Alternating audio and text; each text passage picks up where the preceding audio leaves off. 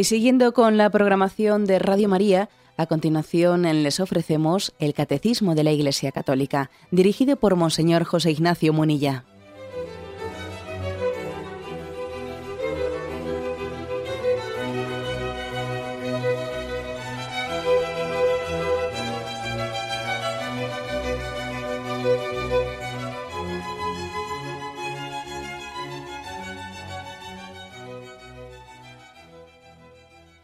Cordial saludo a todos los oyentes de Radio María.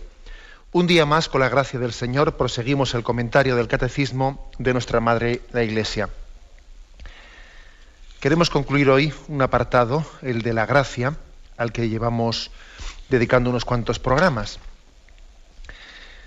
Eh, son los, temas sobre gracia y justificación, etc. ¿eh? Hemos dedicado unos cuantos programas y el último punto, el 2005, es el que nos centramos hoy. La gracia, siendo de orden sobrenatural, escapa a nuestra experiencia y solo puede ser conocida por la fe. Por tanto, no podemos fundarnos en nuestros sentimientos o nuestras obras para deducir de ellos que estamos justificados y salvados. Sin embargo, según las palabras del Señor, por sus frutos los conoceréis la consideración de los beneficios de Dios en nuestra vida y en la vida de los santos nos ofrece una garantía que la gracia está actuando en nosotros y nos incita a una fe cada vez mayor y a una actitud de pobreza llena de confianza.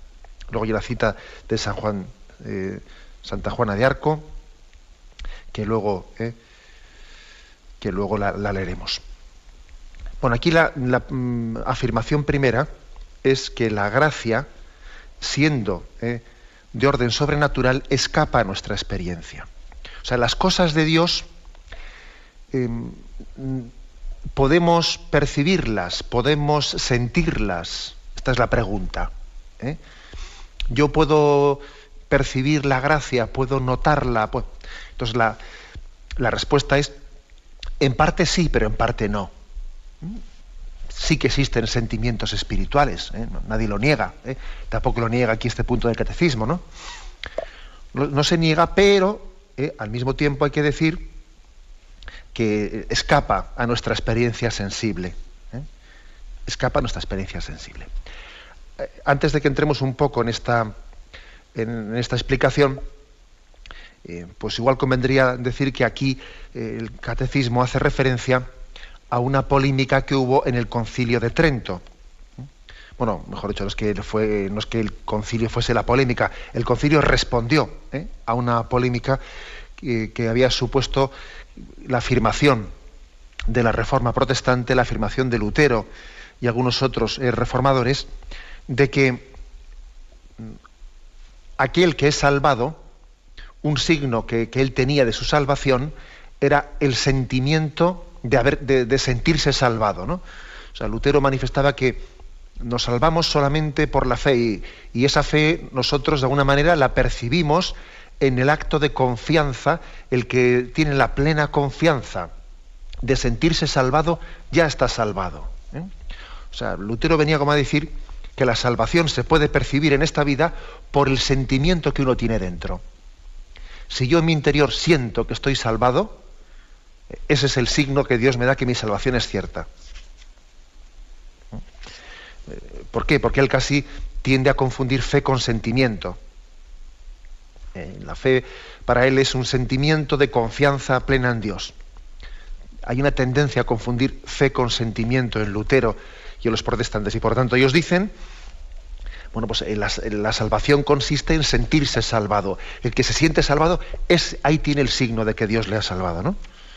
Claro, sin embargo, pues el Concilio de Trento responde diciendo, no, no, no tengamos una... ¿eh? Ojo, el hecho de que yo me sienta salvado, eso, el sentimiento tuyo puede corresponder a la realidad o no corresponder a la realidad. Y al revés, el hecho de que alguien se sienta eh, super pecador, alguien se sienta que no es digno ¿eh? que le da la impresión de que no se va a salvar y eso no quiere decir que se vaya a condenar, no, porque ese sentimiento que tiene no puede no corresponder con la realidad, ¿no? O sea que el Concilio de Trento llamó la atención de que, ojito, que el orden sobrenatural, el orden de la gracia, eh, escapa a nuestra experiencia y no siempre podemos controlarlo adecuadamente. Dicen estos puntos del decreto. ¿eh? Leo estos dos puntos a los que aquí el catecismo hace referencia ¿eh? del concilio de Trento, respondiendo en aquel contexto del siglo XVI, respondiendo pues a las desviaciones de luteranas. Dice, mas aun cuando es necesario creer que los pecados no se remiten ni fueron jamás remitidos sino gratuitamente por la misericordia divina a causa de Cristo, sin embargo, no puede decirse que se perdonan o se han perdonado los pecados a nadie por gloriarse él en la confianza y en la certeza de que les, de que les son perdonados y, por apoyarse solamente en esa confianza que él tiene, porque es vana confianza y ajena a toda piedad. Puede darse entre los herejes y cismáticos, es más, ¿eh? bueno, etcétera, etcétera. ¿eh? O sea, aquí se insiste, es decir, ojo que con que tú, por, por tener una especie de sentimiento interior, de quererte salvado, eso no significa, el sentimiento interior puede corresponder o no con la realidad y viceversa. El hecho de que uno tenga un sentimiento interior de que, de, que voy fatal, eh, de que no, no, voy por buen camino, no estoy a gusto conmigo mismo. Eso, tampoco quiere decir que tú, ese sentimiento corresponda con la realidad y tú vayas camino de, de perdición. No. Mira, a veces, a veces el, el, tener un sentimiento personal de que, de que no soy de que no estoy a gusto conmigo mismo, etcétera, a veces es un buen signo, ¿eh? O sea, hay que verlas, medir las cosas adecuadamente. Bueno, esta es eh, la referencia que hace el catecismo, pero no quiere decir esto, eh, no quiere decir esto que, bueno, que las cosas de Dios también de alguna manera no se puedan sentir, o sea, sí existen, ¿no? También la posibilidad de que las cosas de Dios, el, don de la gracia, pueda ser, pueda tener también en nosotros un, cierto grado de percepción, ¿eh? bien sea por los sentimientos, bien sea por signos exteriores. Bueno, son un signo, los sentimientos espirituales son un signo de salud espiritual. ¿eh? Es más, eh, la victoria definitiva sobre el pecado se suele alcanzar pues cuando empezamos a experimentar, por ejemplo, que uno tiene un sentimiento de que las cosas divinas le, le resultan sabrosas y sin embargo el pecado le resulta repugnante. Eso es un buen sentimiento, como os podéis imaginar.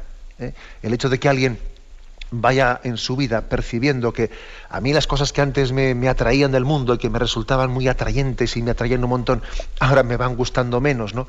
Y sin embargo lo que antes me resultaba pues poco atrayente, que eran las cosas de Dios, las cosas espirituales, que me daban más pereza, ¿no? Ahora me resultan más atrayentes, hombre, eso es un buen signo. O sea que tampoco rechazamos los sentimientos, ¿eh? porque ese sentimiento de que lo pecaminoso, no te resulte atrayente, bendito sea Dios. Y ese sentimiento de que eh, las cosas espirituales te resulten atrayentes, cuando antes igual te, resultaban aburridas, bendito sea Dios. O sea que, claro, ¿eh? que existen, eh, claro que también las cosas, existen sentimientos que no rechazamos, que, que son importantes, ¿no? Por ejemplo, pues a veces la tibieza, la pereza, esa especie de atonía o falta de o atontamiento, falta de atención por las cosas espirituales. San Juan Clímaco, por ejemplo, es un santo que dice él que la falta de sentimiento, la insensibilidad, es una especie de muerte del alma, ¿no? Y que existe, dice él, que existe pues también una, una, duricia cordis, es decir, un endurecimiento del corazón por falta de sentimiento. Bueno, no obstante, no obstante esto, incluso, ¿no? Incluso, aunque sea un don de Dios, ¿no? El tener esos sentimientos espirituales, no se puede negar que el sentido de lo divino eh, pues supera los sentimientos que tengamos, lo supera. Según, según dicen muchos santos y muchos padres, padres orientales y también padres occidentales ¿no? de los primeros siglos, dicen ellos que la pedagogía divina con frecuencia suele tener más o menos pues estos tres, estos tres pasos. al comienzo de la vida espiritual, cuando uno tiene un, primer, un primer impulso en su vida espiritual, en su primera conversión, al comienzo de la vida espiritual se nos hace sentir a menudo una gran consolación. Eh, uno siente un sentimiento muy grande de, alegría, de, vamos, parece que se va a comer el mundo, parece que puede tocar a Dios ¿eh? en momentos determinados en, primer, en la primera conversión. Más tarde, con frecuencia, la gracia de Dios a menudo se esconde, parece que se esconde, ¿no? Y, Dios deja a veces a sus santos en, la oscuridad, en la oscuridad de no sentirle. Y finalmente, cuando ese periodo de purificación, del cual luego hablaremos, ¿no? Eh, ese periodo de purificación ya ha acabado, entonces Dios suele conceder de nuevo sus consuelos y la plenitud del Espíritu Santo. Es típico, es frecuente que exista este proceso. Al principio, Dios regala, ¿no? Dios regala pues ese, gran sentimiento de consolación, luego parece que Dios se esconde y nos deja en esa noche de purificación y luego finalmente, cuando ya estamos purificados, vuelve ¿no? de nuevo a manifestarse. Esto no es que tenga que ser matemático, de hecho en algunos santos no parece que sea así, ¿eh? pero vamos, suele ser lo más frecuente. Bueno, pues mm, lo que está claro es que solo la gracia de Dios nos hace santos y que mm, el que pretenda, ¿eh? el que pretenda eh, forzar la experiencia, el sentimiento, puede equivocarse y puede meterse en caminos falsos y engañosos. El sentimiento lo da Dios o lo quita Dios. No eres tú el que artificialmente debes de intentar sentir a Dios esa especie de consolaciones, ¿no? En que uno eh, se emociona por, porque de repente ha tenido un sentimiento de una presencia de Dios que le embarga y le conmueve, eso lo da Dios cuando tiene que darlo y lo quita Dios cuando tiene que quitarlo. Y es, es un error muy grande el pretender procurarlo artificialmente. Es Dios el que tiene, ¿eh? el que lleva adelante ese plan concreto que tiene contigo, ¿no? De, irte madurando y de irte purificando. Y yo creo que puede ser un gran error ¿eh? por nuestra parte, un gran error el pretender nosotros artificialmente forzar ¿no? Eh, el sentimiento. Bueno, esta es una, eh, una afirmación muy importante, muy importante porque hay muchas personas, muchos de nosotros a veces yo creo que estamos hoy en día confundiendo fe con sentimientos y en la práctica diaria, muchos miden su fe por lo que han sentido. Dicen, ay, mira qué, qué, oración tan buena he hecho, he tenido un sentimiento interior. Oye, ¿qué pasa? Que si no tienes ese sentimiento interior, la, oración está mal hecha o qué? Pero si, si esas consolaciones las da Dios o no las da, y no porque las haya dado está mejor hecho, y no porque no las haya dado está mal hecho. O sea, ojo, el sentimiento no podemos eh, confundirlo con la fe. La Sagrada Escritura dice, el justo vive por la fe. No dice vive por el sentimiento de la fe. No dice eso. ¿Eh? Dice San Pablo, el justo vivirá de la fe. Y nosotros a veces actuamos como si fuese, el justo vivirá de los sentimientos interiores. No, o sea, ojo.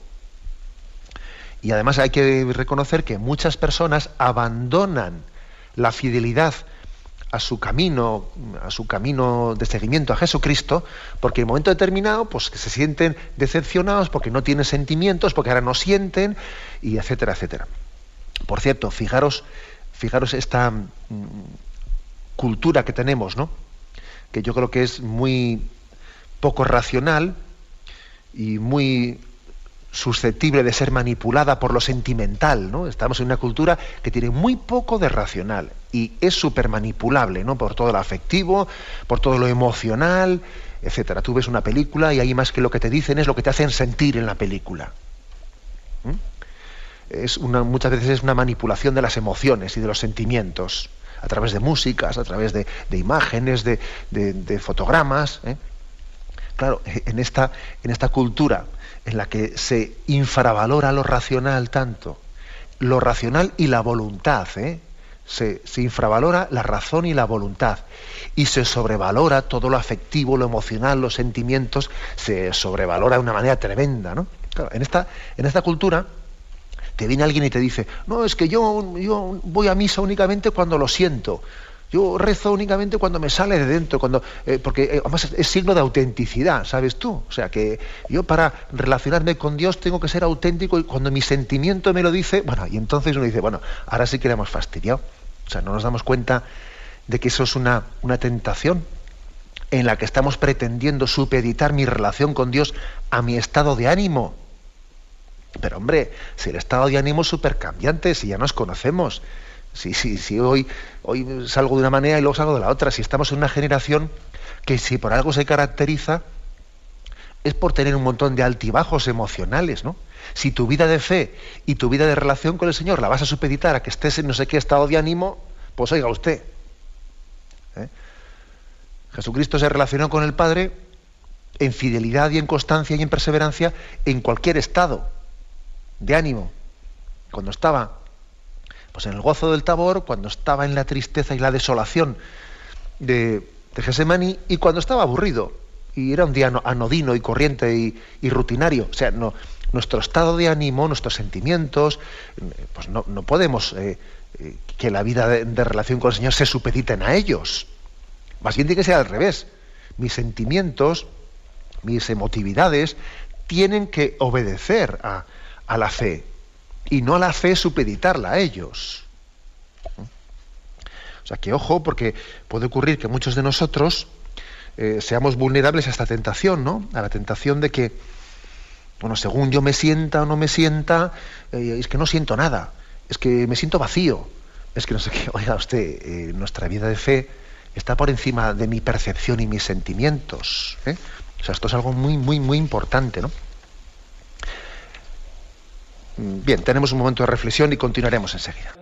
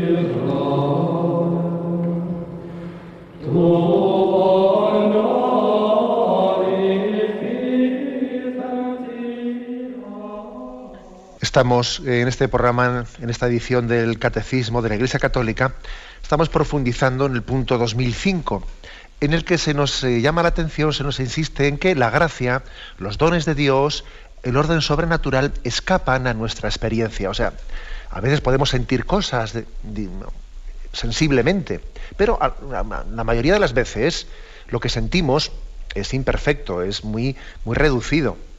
La gracia de Dios supera a, que, aquello que sentimos. Y es un gran peligro el que uno a veces haga una evaluación de su vida de fe dependiendo de lo que sienta. Si siente, su vida de fe va bien, si no la siente, la abandona, ¿no? Qué gran peligro es eso. ¿Por qué hay que insistir en no dejarnos engañar por este camino? En primer lugar, porque es que un cristiano puede estar creciendo en gracia y no darse cuenta. Eso que nos quede muy claro. Eso puede ocurrir. Igual, de una manera similar a como alguien también, pues físicamente va creciendo sin darse cuenta, mira, y, en su interior, pues tiene pues todo un sistema, por ejemplo, de defensas que están actuando, ¿no? Y él no se da cuenta que dentro de tu cuerpo tienes un sistema inmunológico que está defendiéndose de los virus que te atacan. Y tú ni te das cuenta. Igual estás siendo atacado por unos virus y sin que te des cuenta tú estás reaccionando frente a ello, ¿no? Pues lo mismo también puede ocurrir en la vida de gracia, que Dios esté actuando en ti sin que tú te enteres. Uno ve la luna y las estrellas y, le parece que están quietas, ¿no? Parece que no avanzan y, van a, cientos o, miles de kilómetros por hora. Y tú te parece que están paradas, ¿no? Así también ocurre a veces en nuestra vida espiritual. ¿eh? Que parece que no, que no avanzamos, pero tú qué sabes, si tú no eres un buen juez de ti mismo, Dios puede estar actuando en ti sin que tú lo percibas. Y además también a veces podemos juzgar de nuestro crecimiento interior incorrectamente, pues por motivo de, lo, de que lo rutinario de la vida a veces no lo valoramos. ¿eh? Y uno dice, pero bueno, si es que, no sé, siento un poco de cansancio porque siempre estoy haciendo lo mismo, no estoy creciendo nada, si estoy donde siempre, si parece que no avanzo, ¿no? Y cuántas mentiras, ¿no? nos está diciendo ese sentimiento de, de, de falta de, de alegría interior. Ese sentimiento te está mintiendo. Porque la vida, la vida suele ser así. La vida suele ser, pues, eh, el día a día estar afrontando las cosas de siempre, que son rutinarias. ¿eh? Eso es la vida. La verdadera prueba de nuestro crecimiento es el no darnos por vencidos en la rutina diaria. Esa es la mejor prueba. ¿eh? El no darnos por vencidos pues en, la vida, en, el día a día. Esa es la mejor prueba de que estamos creciendo en la gracia. No de que siento, no siento, me siento vacío, no me siento vacío. Si tú tienes el don de la perseverancia y Dios te permite afrontar día a día tus cruces y tus cosas y, y tira para adelante, ¿no? Es que la gracia está actuando en ti. Ahora déjate de que es que me siento vacío, no siento nada. Déjate, si la mejor prueba no es tu sentimiento, es tu perseverancia. Esa es la mejor prueba. Es más, el crecimiento espiritual ocurre más en esas cosas rutinarias y repetitivas que no las cosas novedosas. ¿eh?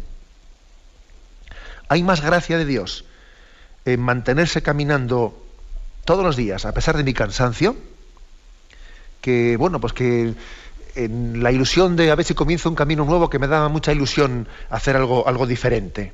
Hay más gracia de Dios, ¿no? En esa perseverancia diaria. Y es que además, como he dicho antes, somos, un mal juez de nosotros mismos y podíamos estarnos midiendo pues eh, equivocadamente, ¿no? Pues por ejemplo, hay que, como he dicho antes, ¿no? Las conversiones, en primer lugar, son eh, en primer momento, ¿no? Ese primer, primera conversión suelen tener pues una, un nivel de, encuentro emocional muy grande en la primera conversión que solemos tener. ¿eh? Pues eso, por ejemplo, saben, pues, eh, pienso ahora en los cursillistas, pienso en tantos cristianos que han podido tener un primer momento de encuentro con Cristo pues muy impactante y emocionante, ¿no? Pero lo maravilloso, aunque, sea maravilloso tener ese encuentro con Cristo que te rompe cadenas, etcétera, ¿no? Y es darse cuenta de que, bueno, de que al principio, cuando un niño comienza a caminar, bueno, pues eh, es el centro de atención, ¿no? Y, cualquier pasito que da, claro, es que es, parece un avance tremendo. Mira, el niño ya ha dado cinco pasos él solito y, todo el mundo se centra en él y se siente súper observado, ¿no? pero claro, pero poco a poco el niño deja de ser el centro de atención. Y cuando ya comienza a caminar solo, pues la cosa ya no tiene gracia, ya es rutinaria y ya parece que no la valoras, porque claro, fue una auténtico notición cuando empezó a andar el niño, pero ahora que ya anda solo y ha perdido ese grado de protagonismo, ¿no? Así también ocurre en la vida espiritual. Es algo similar. Cuando uno tuvo un primer encuentro con el Señor, pues bueno, eh, parece que él atraía toda la atención, ¿no? Por el grado de novedad. Y entonces tenía un, sentimiento tremendo y todo el mundo estaba atento a él. Las personas que te rodeaban, rodeaban estaban, eh, pues, compartiendo la alegría de que tú tenías tu primera conversión. Pero claro, luego ya has seguido el día a día, tú ya has dejado ¿eh? de ser el centro de atención y ahora ya, pues uno puede, puede ocurrir que en este momento, como no tiene con quién reflejarse, se sienta eh, más vacío por dentro. No sienta lo que sintió al principio. Pues es que es normal que uno no sienta ahora lo que sintió al principio. Pero eso no, es, eso no es lo mismo que lo que dice el Señor en el Apocalipsis, habéis perdido el amor primero. No, eso es otra cosa. Lo de haber perdido el amor primero, ahí se refiere no al sentimiento, sino se refiere a haber retrocedido en infidelidad. ¿eh? Pero la prueba de que, de que, aunque tú ahora te sientas, no, tengas tanto sentimiento como tuviste al principio en tu vida, la prueba de que tú eh, no has retrocedido es de que tú sigues eh, en fidelidad en tu camino y tú sigues teniendo deseo de ser fiel a Dios. Y te preocupa descarriarte y te preocupa ir por el mal camino. Lo cual quiere decir, bueno, pues ahí tienes una prueba, una prueba concreta de que no se puede confundir el sentimiento con la fe. ¿eh? No se puede confundir una cosa y otra. Eh, por lo tanto, ¿eh? por lo tanto, en este, en este punto se está insistiendo mucho en que el orden sobrenatural, la gracia, no se puede medir ni por los sentimientos, fijaros, ni por otros signos tampoco. Porque a veces uno dice, no, pero mira, es que esa persona eh, tiene una especie de dones muy especiales y, hace no sé qué hechos milagrosos, tiene una capacidad de curación, tiene una capacidad de no sé qué. Mira, mira, mm, vamos más despacio. Porque perfectamente puede ocurrir ¿eh? que esos supuestos dones especiales de Dios no sean lo mismo que ser santo. ¿Mm? Esto eh, lo refiere, por ejemplo, mucho a los padres del desierto que eran, vamos, tenían mucha prudencia ¿eh? en aceptar ese tipo de supuestos signos, eh, signos milagrosos, y decía, ojo, tengamos cuidado con ello. ¿eh? Es verdad, ¿no? Es verdad pues, que existen signos, signos. Mm, el alma es invisible, ¿no? Pero es verdad que también el Espíritu Santo puede dar ciertos frutos visibles. Pero lo maravilloso, lo extraordinario, no necesariamente es signo es signo de santidad. Decían los padres del desierto que puede ocurrir que un milagro eh, no, no esté directamente unido a la santidad de la persona. De hecho, fijaros, la Iglesia para canonizar a una persona no pide, no le sirve que hiciese milagros durante su vida. Eso no le sirve. Lo que le sirve para tener garantía de que es santo es que puede hacerlos ahora estando en el cielo por intercesión suya. Pero mira, podría haber hecho algún milagro eh, pues durante su vida y no por eso ser santo. ¿eh? Igual lo que digo os parece un poco fuerte, pero vamos, que es palabra de Dios. Acordaros el capítulo séptimo de San Mateo, versículo 22. ¿eh? allí dice, Así que por, sus frutos los conoceréis. No todo el que me diga Señor, Señor entrará en el reino de los cielos, sino el que haga la voluntad de mi Padre. Muchos me dirán en aquel día, Señor, Señor, ¿no profetizamos en tu nombre y en tu nombre expulsamos demonios y en tu nombre hicimos milagros? Y yo les diré, jamás os conocí, apartaos de mí. ojo, fijaros qué texto este, ¿eh?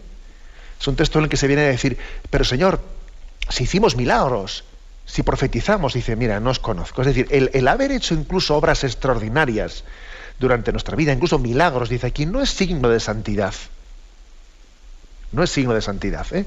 A veces uno se, eh, como estamos también en una sociedad que es muy dada así a lo espectacular, nos agarramos a que eh, a hechos así un poco, bueno, pues saliendo siempre de la norma, ¿no? A ver si este tiene supuestas revelaciones, este dice que, este dice que ha visto no sé qué, que ha hecho no sé qué milagros. Mira, vete despacito con esas cosas, que eso no son signos de santidad. Con respecto a las visiones y ese tipo de cosas, sin descartarlas absolutamente, porque Dios puede, ¿eh? Dios es dueño y Señor, y Él puede también manifestarse como tenga que manifestarse, los santos padres de los primeros siglos fueron prudentísimos en estos temas, diciendo, ojo, incluso, mira, ni los milagros ni los supuestos signos así espectaculares, no te los creas de entrada, no te los creas de entrada. El justo vive de la fe, no vive de las visiones, no vive de los sentimientos, no vive de esas cosas. El justo vive de la fe. Ha habido padres del desierto que, han tenido mucho cuidado ¿no? en decir, eh, en, dar credulidad a visiones corporales y no sé qué tipo, o revelaciones supuestas que alguien recibe por aquí y por allá. Por supuesto que Dios puede hacerlo, pero mucho cuidado con dejarnos engañar. ¿eh? Hay una anécdota que igual les va a parecer un poco fuerte, ¿eh? pero que es de un santo padre del desierto. Y, bueno, pues yo la, voy a referir, porque es que es muy, muy graciosa. Es, es una anécdota recogida en los santos padres orientales, ¿no? de los primeros siglos. Dice que el diablo se apareció en forma humana a un eremita que estaba en el desierto, ¿no? Y le dice, yo soy Jesucristo. A lo que ese eremita solitario le respondió, yo no quiero ver a Cristo en este mundo, quiero verlo en la, en la siguiente vida. No vaya a ser que aquí me esté engañando. Vaya respuesta ¿eh? que le dio. Vaya respuesta, es una podía un poco causar escándalo esta respuesta, pero claro, ese eremita sabía que entre tantas visiones podía estar siendo engañado perfectamente por el diablo, ¿no? O por sus alucinaciones mentales. Entonces, ante ese riesgo le dice, no, mira, yo no quiero ver a Jesucristo en esta vida, quiero verle en la siguiente, no vaya a ser que aquí me esté engañando yo. Bueno, con esto que he dicho, no quiero escandalizar y por supuesto que el Señor también se puede manifestar sobrenaturalmente en, en momentos determinados que lo ha hecho, ¿no? Lo ha hecho y la Iglesia lo ha discernido con mucha prudencia y lo ha reconocido, pero ojito, que aquí lo que dice el catecismo es el orden sobrenatural no podemos nosotros pretender sentirlo, experimentarlo, tocarlo. No, las cosas de Dios superan la capacidad humana de percepción. ¿Eh? La superan. Y por lo tanto el justo vive de la fe, no vive de los sentimientos, no vive de, las supuestas experiencias y revelaciones, no, no, el justo vive de la fe. ¿eh? Este es el tema principal que aquí se quiere referir. Tenemos un momento de reflexión antes de continuar explicando ese tema.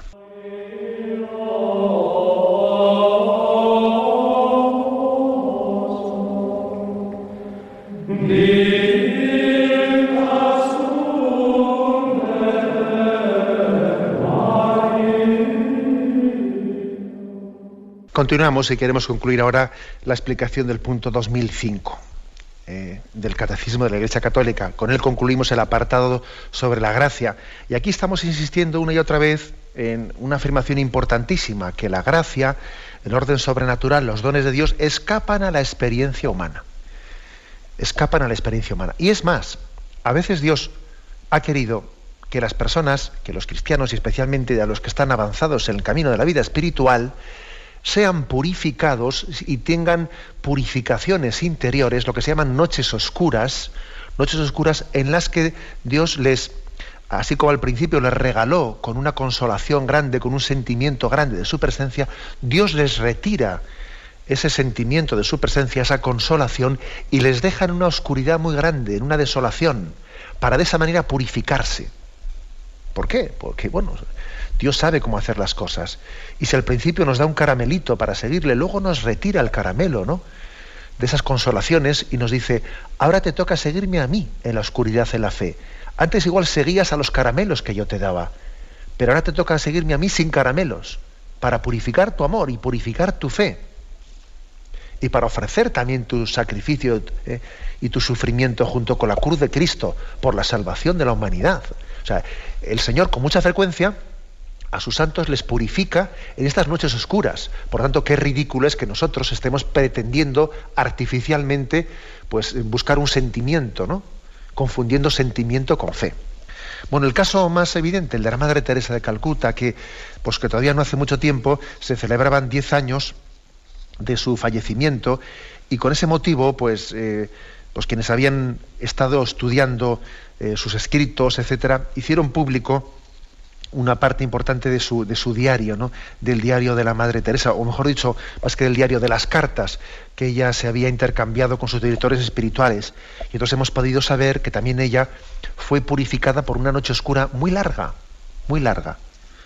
Y que si tuvo un tiempo de consolación en el primer momento de su eh, etapa de su vida, cuando el Señor incluso eh, quiso tener con ella unos consuelos espirituales y unas locuciones y visiones interiores por las que Dios le manifestaba sus planes y, y quería que ella comenzase, ¿no? Pues esa nueva orden de las misioneras de la caridad y tuvo una experiencia mística fortísima, ¿no? Allá por el año 42, 1942, en donde ella también se hace un, hace un voto interior que se obliga a Dios, se obliga a sí misma a no negarle nada a Dios, ¿no? Ella tiene un momento de consolación tremendo, pero que, pero que no duró tanto, ¿sabéis? No duró tanto. En cuanto que comenzó su obra, salió fuera y comenzó, salió fuera, me refiero, de la orden de Loreto, en la que era religiosa, salió fuera y comenzó la nueva orden a la que el Señor le había llamado y, se había manifestado con consuelos, incluso con manifestaciones místicas impresionantes, ¿no? En cuanto que salió fuera, todo aquello desapareció y ella se quedó en la oscuridad se quedó en la oscuridad y comenzó un larguísimo tiempo de desolación. Dejó de sentir aquella intensa unión con Jesucristo y comenzó una dura prueba interior, en la que incluso tenía un sufrimiento como si, como si tuviese una sensación de ausencia de Dios y de separación de Él. Eh, su deseo de Dios seguía intacto, ¿eh? pero chocaba con un silencio, con un silencio de Dios. Antes Dios hablaba, ahora no que ella a veces sentía ese silencio de Dios como si fuese un rechazo, ¿no? Por su fe, ella, la Madre Teresa, conocía que la presencia de Dios era indudable, pero su sensibilidad no la percibía como antes. Se sentía a oscuras. La fe le decía, Dios está aquí, pero su sentimiento le decía, pues yo no siento nada. ¿eh? Y a veces su sufrimiento era tan grande que ella lo comparaba como con los condenados del infierno. Ella decía, es que parece que estoy condenada, ¿no? Así escribe ella a sus directores espirituales, ¿no? Y sin embargo, esto es lo importante, ¿no? La gran lección. Más allá de esas sensaciones, ella siguió caminando a la luz de la fe. Y en su entorno nadie percibió ni llegó a suponer el calvario interior que ella estaba padeciendo. Siendo así que esa prueba duró hasta la misma hora de su muerte, curiosamente, a diferencia de otros santos que tuvieron una noche oscura y luego al final volvió de nuevo la consolación ¿no? y la alegría interior, ella tuvo hasta el final esa prueba. Como también el Padre Pío. ¿eh? Es curioso este aspecto, que ha habido algunos santos modernos, como la Madre Teresa o el Padre Pío, en el que Dios ha permitido que sus noches oscuras fuesen hasta el final. ¿Y qué explicación puede tener eso? ¿no? ¿Por qué en algunos casos Dios obra así? Bueno, pues algunos maestros, algunos eh, conocedores y de, de, la vida espiritual, como canta la mesa, han dicho a mí me parece una explicación muy, muy interesante, pues que Dios también a estos santos modernos que están sometidos a mucha observación de medios de comunicación, de que personas están continuamente en torno a ellos, de lo que, claro, es que ser, eh, tener esta santidad en, en estos tiempos en los que los medios de comunicación acaban haciendo un espectáculo de todo, pues tiene también muchos riesgos, los riesgos de que, de que se le suba a la cabeza, de que, de que de alguna manera alguien se envanezca, ¿no? Por ser tan visitado como era el Padre Pío o la Madre Teresa de Calcuta, ¿no? Y por eso posiblemente, ¿eh? dice aquí Raniero Cantalamesa, un autor, que posiblemente Dios para protegerlos de esa vanidad, porque ellos estaban con todos los focos de los medios de comunicación, les tenían continuamente en observación, para protegerlos de, esa vanidad, Dios permitió que la noche oscura lo tuviesen hasta el final, para que no se envaneciesen. ¿Eh? Y así Dios les protegió con un traje, un traje especial, ¿no? en, esa, en esa noche oscura, para que nunca, nunca ellos se sintiesen superiores a nadie y fuesen totalmente humildes, ¿no? Posiblemente Dios quiso hacer así las cosas. Pero digo yo que la, que la gran enseñanza, ¿no? el gran testimonio de estas noches oscuras que han tenido estos santos es que ellos, más allá de las sensaciones, han seguido caminando a la luz de la fe. Esto es lo principal. ¿eh? Esto es lo principal. ¿eh? Desde, desde el atrevimiento tan grande ¿no? que suele acompañar a la ignorancia religiosa, ha habido personas que han pretendido decir que estas noches, que fíjate tú, si tenían crisis de fe, que no son crisis de fe, por Dios. esto es otra cosa. La noche oscura del espíritu no es que sea una crisis de fe, sino que es una purificación de la fe muy grande. Al, no al dejar de sentirla, al dejar de sentirla. Es experimentar ese grito de Jesús en la cruz, Dios mío, Dios mío, ¿por qué me has abandonado? Y de esa manera uno se purifica de sus miserias y tiene una transformación interior muy grande, ¿no? Incluso sintiéndose como rechazado. El legado espiritual, ¿no? El legado espiritual tan grande, ¿no? De, de esta noche oscura de los santos, como el de la Madre Teresa, que estamos comentando, del Padre Pío, el testamento, la gran enseñanza que ellos nos dan, es que hay que vivir las desolaciones, cuando uno no tiene consolación y está un poco desolado y está vacío y no siente nada, hay que vivirlas sin perder en ningún momento la sonrisa y sin dejar de hacer lo que, lo que tenemos que hacer. ¿Mm? Nosotros, desde luego, no estamos en estas noches oscuras, ¿no? De las que habló San Juan de la Cruz, estamos muy lejos de todo esto. Pero, sin embargo, yo creo que nos enseñan una cosa muy importante, es vencer la tentación tan generalizada de acomodar nuestra vida espiritual a nuestro sentimiento, a nuestros estados de ánimo, a confundir fe con sentimiento. La fe no es sentir, como hoy en día ¿eh? muchos creen erróneamente. La fe es la obediencia a la fe, perdón, es la, es la obediencia a Dios, la obediencia a su amor. El justo vivirá de la fe, ¿no? Esta es la enseñanza, la enseñanza básica y la, y la fundamental que aquí se nos, se nos transmite. Por lo tanto, ¿eh? por lo tanto, podríamos decir, ¿por qué el Señor permite que a veces nos quedemos sin sentimiento? Pues lo permite, lo permite sencillamente para purificarnos, para que nuestra fe sea más verdadera, sea más verdadera, para que nos unamos también a la pasión de Jesucristo, para que nos desprendamos de muchas cosas y falsas confianzas en nosotros mismos. Para que unidos a la pasión de Jesucristo, también nuestra vida tenga una capacidad redentora, ¿eh? redentora muy grande. Dios sabrá, ¿eh? Dios sabrá por qué también a veces nos, nos retira ese sentimiento, esa percepción. Pero lo importante es que nosotros confiamos más en Dios que en mi sentimiento de Dios. Eh, y yo quiero concluir con este pensamiento que me parece que es lo central. Yo confío más en Dios y en su misericordia que en cómo me siento yo. Ay, es que me siento muy bien. Pues vale. Es que me siento muy mal. Tranquilo. Lo importante es, yo confío más en la misericordia de Dios que en cómo me siento Dios. Yo confío más en cómo me ve, cómo me, ve Dios que en cómo me veo yo a mí mismo. Esto es importante. ¿eh? Esto es importante. Por eso aquí el catecismo termina con una cita muy graciosa ¿eh? de Juana de Arco, que dice, no estaba ya presa, sabéis que tuvo muchos problemas con la justicia, y bueno, y una de las más bellas ilustraciones, dice aquí, de esa actitud, se encuentra la respuesta de Santa Juana de Arco a una pregunta capciosa de sus jueces, estaba, estaba en ese momento siendo, ¿no? siendo interrogada, por lo que aquí, por lo que entonces era más o menos la Inquisición, ¿no?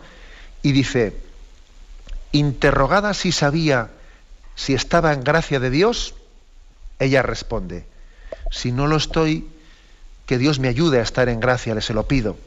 Y si estoy en gracia de Dios, que Dios me conserve en ella. Mire usted, yo, yo no voy a ser el que, el que pretenda ser maestro, de, maestro y juez de mí mismo. Me pongo en manos de Dios, ¿sabe usted? y si no estoy en gracia de Dios, le pido a Dios humildemente que, por su misericordia me dé su gracia. Y si estoy en gracia de Dios, me pido que me conserve en ella. Pero yo renuncio a ser juez de mí mismo, a autoevaluarme. Dios sabe más. Y Dios sabe por dónde debe conducirme. Yo, mientras tanto, viviré de la fe, de la esperanza y de la caridad. Viviré de la confianza en Dios, que me amó hasta entregar a su Hijo a la cruz por mí. Bien, lo dejamos aquí. ¿eh? Me despido con la bendición de Dios Todopoderoso. Padre, Hijo y Espíritu Santo descienda sobre vosotros. Alabado sea Jesucristo.